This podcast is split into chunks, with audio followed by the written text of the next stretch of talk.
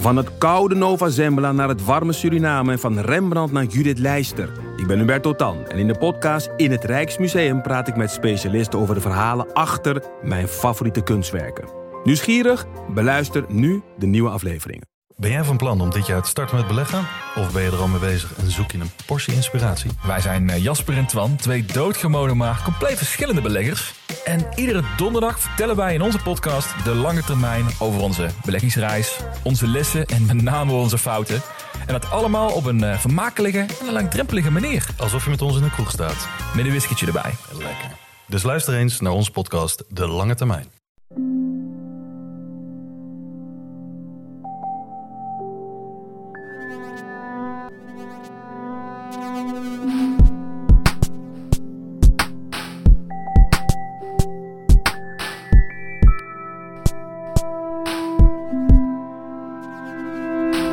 Dit is Relaas, waarin iemand een verhaal vertelt over iets dat hij zelf heeft meegemaakt. En ik denk dat Katelijne, die we straks gaan horen, een verhaal vertelt over de liefde. Nee, eigenlijk vertelt ze over een bungee jump, maar die is zoals de liefde. Die is onbezonnen, vaak impulsief, soms passioneel, maar vooral dag na dag na dag een grote stap in het onbekende.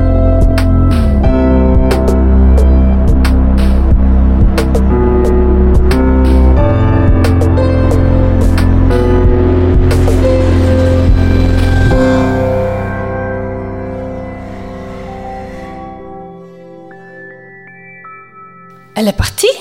Quoi? Ze is verdwenen of wat?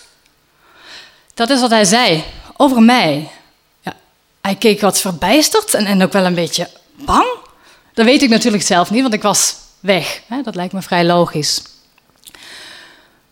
We gaan op de dag af 6 jaar terug in de tijd. Mijn leven, ik was nog wat jonger, wat onbezonnener. En mijn leven was eigenlijk work hard, play hard. Ik had ook net kort daarvoor ontdekt dat ik een collega had die eigenlijk veel leuker was dan alleen maar een collega te zijn. En hij vond dat gelukkig ook wel van mij. Dus ik had een lief gekregen. En wat doe je met een lief? Je gaat op vakantie.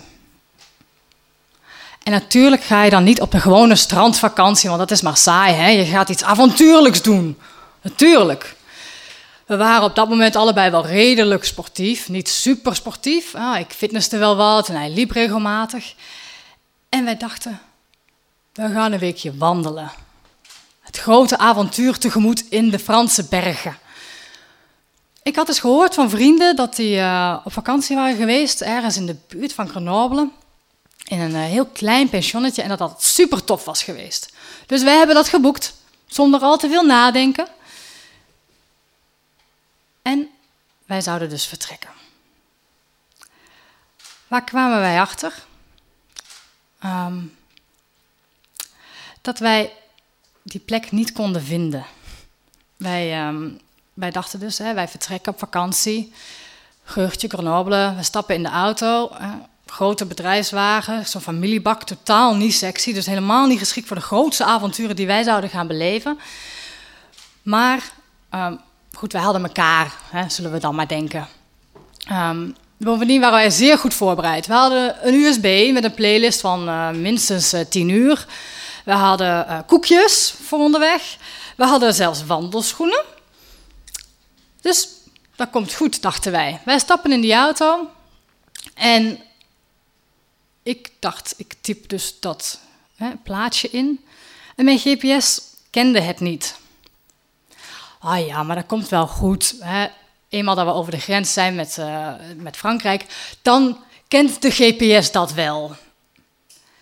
Wij maakten ons eigenlijk vooral zorgen over het feit dat onze USB's met al die leuke muziek het ook niet deden. Dus op een rit van 8 uur hadden we eigenlijk maar 2 uur muziek. Dat vonden wij veel ernstiger dan het feit dat wij absoluut geen idee hadden waar we naartoe moesten. Wij rijden, we komen over de grens met Frankrijk. Nee, geen... stadje, ergens in de buurt van Grenoble. Oh, maar dat komt goed, dachten wij nog, want we hebben bij onze boeking een mooie routebeschrijving gekregen. Dat komt dik in orde. Ja, het was natuurlijk wel wat naïef om te denken dat die GPS het wel zou gaan doen. En zeker als je bedenkt dat wij 2 IT'ers zijn. Maar ergens onderweg heeft ons verstand het toch overgenomen en hebben wij zo'n dikke Michelin-gids gekocht, zo'n A4-boek. Met alle wegen erin, want inderdaad, onze GPS bleek alleen maar ongeveer Parijs en Lyon te kennen. Uiteindelijk, na veel omwegen, bochtjes links en rechts, heuveltje op, heuveltje af, komen wij aan. Bij een heel schattig klein pensionnetje. Het was een oud schooltje geweest in de jaren 30. En Frank en Johan, de uitbaters, hadden dat helemaal gerenoveerd. Echt met liefde gedaan, dat zag je. Dus wij voelden ons enorm welkom vanaf het moment dat wij die drempel overstapten. Het was ook tijd voor het aperitief, ideaal. Nu, er waren ook wel andere gasten, een stuk of 12, en die waren er ook allemaal al. Ja, wij dachten dus dat wandelen echt enorm hipsterproof was. Ik had al wel gezegd dat wij naïef waren, hè? Dat waren wij dus inderdaad, want wandelen is totaal niet hipsterproof. En ook wellicht niet zo avontuurlijk. Al die andere 12 gasten die daar zaten, waren zo 50, 60 jaar oud en echt van die diehard wandelaars. Van die broeken met zakken overal, wandelschoenen, geitenwolle sokken. De wandelstokken stonden in de hoek van de kamer. En daar kwamen wij dan. 2, nog lang geen 30ers. En eigenlijk hadden wij alleen maar wandelschoenen. En dat was het enige. Dus wij slikten eens en dachten, hoe gaan wij het met deze mensen een hele week uithouden? Want we hadden wel een half pension geboekt. En we zouden dus iedere ochtend en avond minstens met die mensen aan tafel zitten. Nu blijkt dat een fles wijn best wel veel oplost. Dus aan het eind van de avond gingen wij toch wel vol goede moed ons bed in. Dan komt de volgende ochtend. Wij zitten aan het ontbijt. 12 mensen van 50, 60, die zitten daar natuurlijk allemaal al in hun volledige outfit, klaar om te gaan wandelen. Wij niet. Wij gingen die dag iets anders doen. Wij dachten, wandelen, tof, ja. Maar nee, vandaag gaan wij iets anders doen. En dat zit zo. Ongeveer een jaar daarvoor was mijn lief, toen nog mijn collega, is op een maandagochtend op kantoor gekomen met een super enthousiast verhaal dat hij dat weekend met een groep kameraden naar Grenoble was gegaan om daar van een brug te springen. Ik natuurlijk, jong onbezonnen. Ja, tof, super, dat wil ik ook wel eens doen. Oh, als ik ooit in de buurt van Grenoble ben, ga ik zeker springen. Ja, en dan boek je dus een vakantie zonder ook maar enige topografische kennis van Frankrijk te hebben. Dan kijk je op een kaart en ontdek je dus dat dat vlakbij Grenoble ligt. Dat kleine gehuchtje waarvan ik zelfs de naam niet meer weet. Ja, mijn lief ontdekte dat natuurlijk ook. En die zei, vrolijk, toen wij nog thuis waren, maar schatje, weet je nog wat je een jaar daarvoor zei? Zullen we dan maar? En ik was super verliefd. En we waren nog in de fase dat je je nog niet helemaal laat kennen. Dus ik zei, ja, laten we dat doen. Tuurlijk. We hebben dat geboekt. En ik had dus ongeveer een maand de tijd om mij mentaal voor te bereiden op een bungee jump. En hoe geweldig stoer ik ook was, ik heb die maand lang eigenlijk vooral de bibbers gehad. En gedacht, waar begin ik aan? Ik durf dit niet. En waarom zou ik het eigenlijk durven? Dat is toch idioot? Wie springt er nu van een brug? Vrijwillig. Met het idee dat hij het gaat overleven. Lol. Maar ja, ik ging dat natuurlijk niet zeggen. Dus die ochtend bij het ontbijt vragen die wandelaars, en wat gaan jullie vandaag doen? Ah wel, wij gaan niet wandelen, wij gaan een bungee jump doen. Al jouw pekers. Wat gaan jullie doen? Huh? Dus iedereen had echt zoiets van, nou, jullie zijn zot. Maar ze waren ook wel heel hard onder de indruk en ze wilden van alles weten daarover. Ik wilde eigenlijk niks vertellen. Ik voelde me echt niet goed. Ik was zo een beetje misselijk, dus ik dacht van, doe maar een licht ontbijtje. Want anders is dat ontbijt eerder beneden dan ik. Echt, ik wist het gewoon niet meer. Ik dacht, hoe ga ik dit doen vandaag? Hoe kom ik deze dag door? Zo licht in mijn benen, licht in mijn hoofd, slap in mijn benen. En dat was het moment dat ik tegen mezelf zei, Katelijne, doe rustig. Adem in, adem uit. Sluit je af van de rest. Doe alles gewoon op de automatische piloot en dan komt het goed. Dus dat deed ik. Schoenen aan, tanden poetsen, die auto in. En normaal ben ik helemaal zo rustig niet. Maar op dat moment was ik heel stil. In de auto zei ik het ook. Schat, zeg maar even niks tegen mij. Ik moet echt rustig blijven nu. Als ik dat niet doe, dan zit die adrenaline ergens tussen mijn tenen en mijn kruin. En ik ga dan gewoon niet kunnen springen. Dus ik zat daar in die auto, heel rustig muziekje aan. Rustig ademen. En wij komen bij Grenoble. We waren er gelukkig vroeg, dus er waren nog geen andere springers. Want het is een hele populaire plek. Dus we hadden rustig de tijd om eens te kijken naar hoe dat dan daar eruit zag. Wij konden dus ook eens over de reling van die brug kijken. En dan kijk je zo in een ravijn.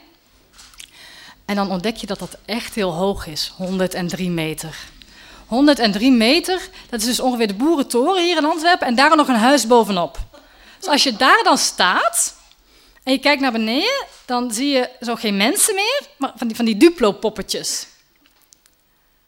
En weer dacht ik, waarom? Waarom ga ik springen? Dit is echt zot. Maar goed, we gingen dat doen. Het was tijd om in de rij te gaan staan, om ons aan te sluiten bij de andere mensen die die dag gingen springen. En ik had al afgesproken dat ik eerst wilde. Want ik dacht echt, als mijn lief nu eerst springt, 1, ik ga de neiging hebben om die tegen te houden. 2, dan is hij weg. En wie gaat mij dan aanmoedigen om ook te durven? En wie gaat mij troosten als ik het toch eigenlijk gewoon echt niet durf? Dus ik mocht eerst. Nu, ik weet niet of iemand weet hoe dat gaat, van een brug springen, als je de intentie hebt om te overleven. Maar dat gaat dus niet zomaar. Ik passeerde 3 mannen. De eerste deed mij zo'n harnas om mijn middel en grote banden om mijn voeten, want daar zou het touw aan vastkomen, of om mijn enkels. De tweede kwam, die deed de touwen aan die banden om mijn enkels. En de derde, die controleerde dat nog eens allemaal. Dat zijn dus 3 momenten waarop je weg kunt. Waarop je nog kunt beslissen om te zeggen, ik doe dit niet. Maar die mannen, op de een of andere manier, die proberen je wel gerust te stellen. Die babbelen zo wat met je. En die denken van, meisje, het komt wel goed. En we controleren dat goed. En oké. Ergens werkte dat dus ook wel. Ik kolkte van binnen, maar ik ging wel mee in dat relaxte, oh ja, babbeltje hier, babbeltje daar. En ik dacht, oké, het moet. Dus ik kom bij die derde man. Hij controleert alles, hij trekt een keer goed aan mijn middel. Hij voelt eens een keer aan mijn enkels. En hij vraagt, ben jij hier op vakantie? Ja. Is dit je eerste keer? Wat eigenlijk in heel veel situaties een rare vraag is, maar... Ja, dit is mijn eerste keer. Oké, ik zal je uitleggen hoe het gaat. Je ziet hier een trapje en de reling van de brug. Zometeen ga je dat trapje op, je gaat op de brug staan. Ik tel af van 3 naar 1 en dan mag jij springen als je er klaar voor bent. Oké, goed. En op dat moment is er een klik in mijn hoofd. Ik denk, ik ga dat gewoon doen. Dat trapje is een trapje gelijk ieder trapje. En ik ga springen. Ik ga niet meer aarzelen. Want als ik aarzel, doe ik het niet. Dus ik ga. Ik neem die 3 treden, trap voor trap, alsof het een gewone trap is. Ik stap op de reling van de brug. Ik doe mijn handen boven mijn hoofd. En ik duik, alsof het gewoon een zwembadduik is. En ik gil, want... Ik had ergens ook besloten in een of andere split second, als je springt van een brug van 103 meter, hoor je te gillen. En ik gilde heel hard. De beste man heeft geen tijd gehad om af te tellen. Die had zoiets van, elle partie, ou quoi? En 8 seconden later bungelde ik 103 meter lager met adrenaline overal in mijn lijf. En ik wist op dat moment dat echt het coolste, waanzinnigste, geweldigste was wat ik ooit had gedaan.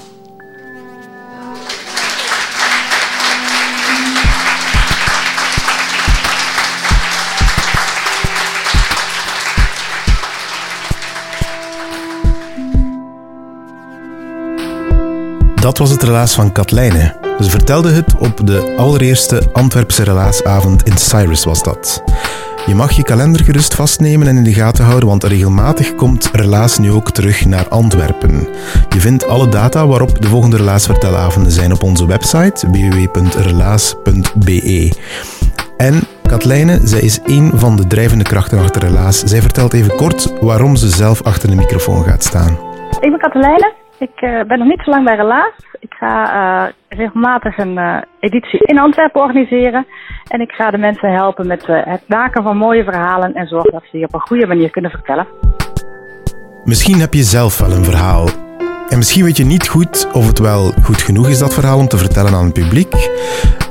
Weet je wat? Je kan het helemaal in het geheim persoonlijk al aan ons vertellen. Wij luisteren naar jouw verhaal, we kunnen heel goed luisteren en dan helpen wij jou om dat beter te maken. We kneden het, we kruiden het op zo'n manier tot je het helemaal klaar hebt om het op het podium te brengen. Wij zijn met een heel team. Ik sta erop om ze eventjes persoonlijk te bedanken. Timon van de Voorde, Dieter van Huffel, Ruby Bernabeu-Plaus, Anneleen Schelstraat, Sarah Latré, Stefan Gruijhaard, Philip Cox, Marilyn Michels, Charlotte Huigen, Evert Zaver, Katlijn de Vries, Anne van den Abele, Evita Nocent, Sarah de Moer, Stief Konaar, Wouter Dupree en Egwin Gontier en ikzelf ben Pieter Blomme. Wij allemaal samen zijn Relaas. Wij helpen jou om je verhaal tot op een podium te brengen en we helpen jou om de mooiste verhalen te laten luisteren. En een relaas is een beetje zoals het leven. Dat doe je niet alleen, dat deel je. Daarom, mijn vraag, mijn oproep, doet dit verhaal jou aan iemand denken? Dan zou ik heel graag hebben dat je nu eventjes naar www.relaas.be surft en dat verhaal eventjes deelt online met een vriend of een vriendin. Dat hoeft niet in de openbaarheid te zijn, misschien is het zelfs mooier als een cadeautje of als een teken van hey, ik ben aan jou aan het denken. En zo gaat het dan met digitale podcasts, die kunnen alleen maar bestaan dankzij jou en dankzij jij die dit verhaal deelt met een ander mens. En zo wordt Relaas groter en groter en ik dank jullie voor al jullie steun.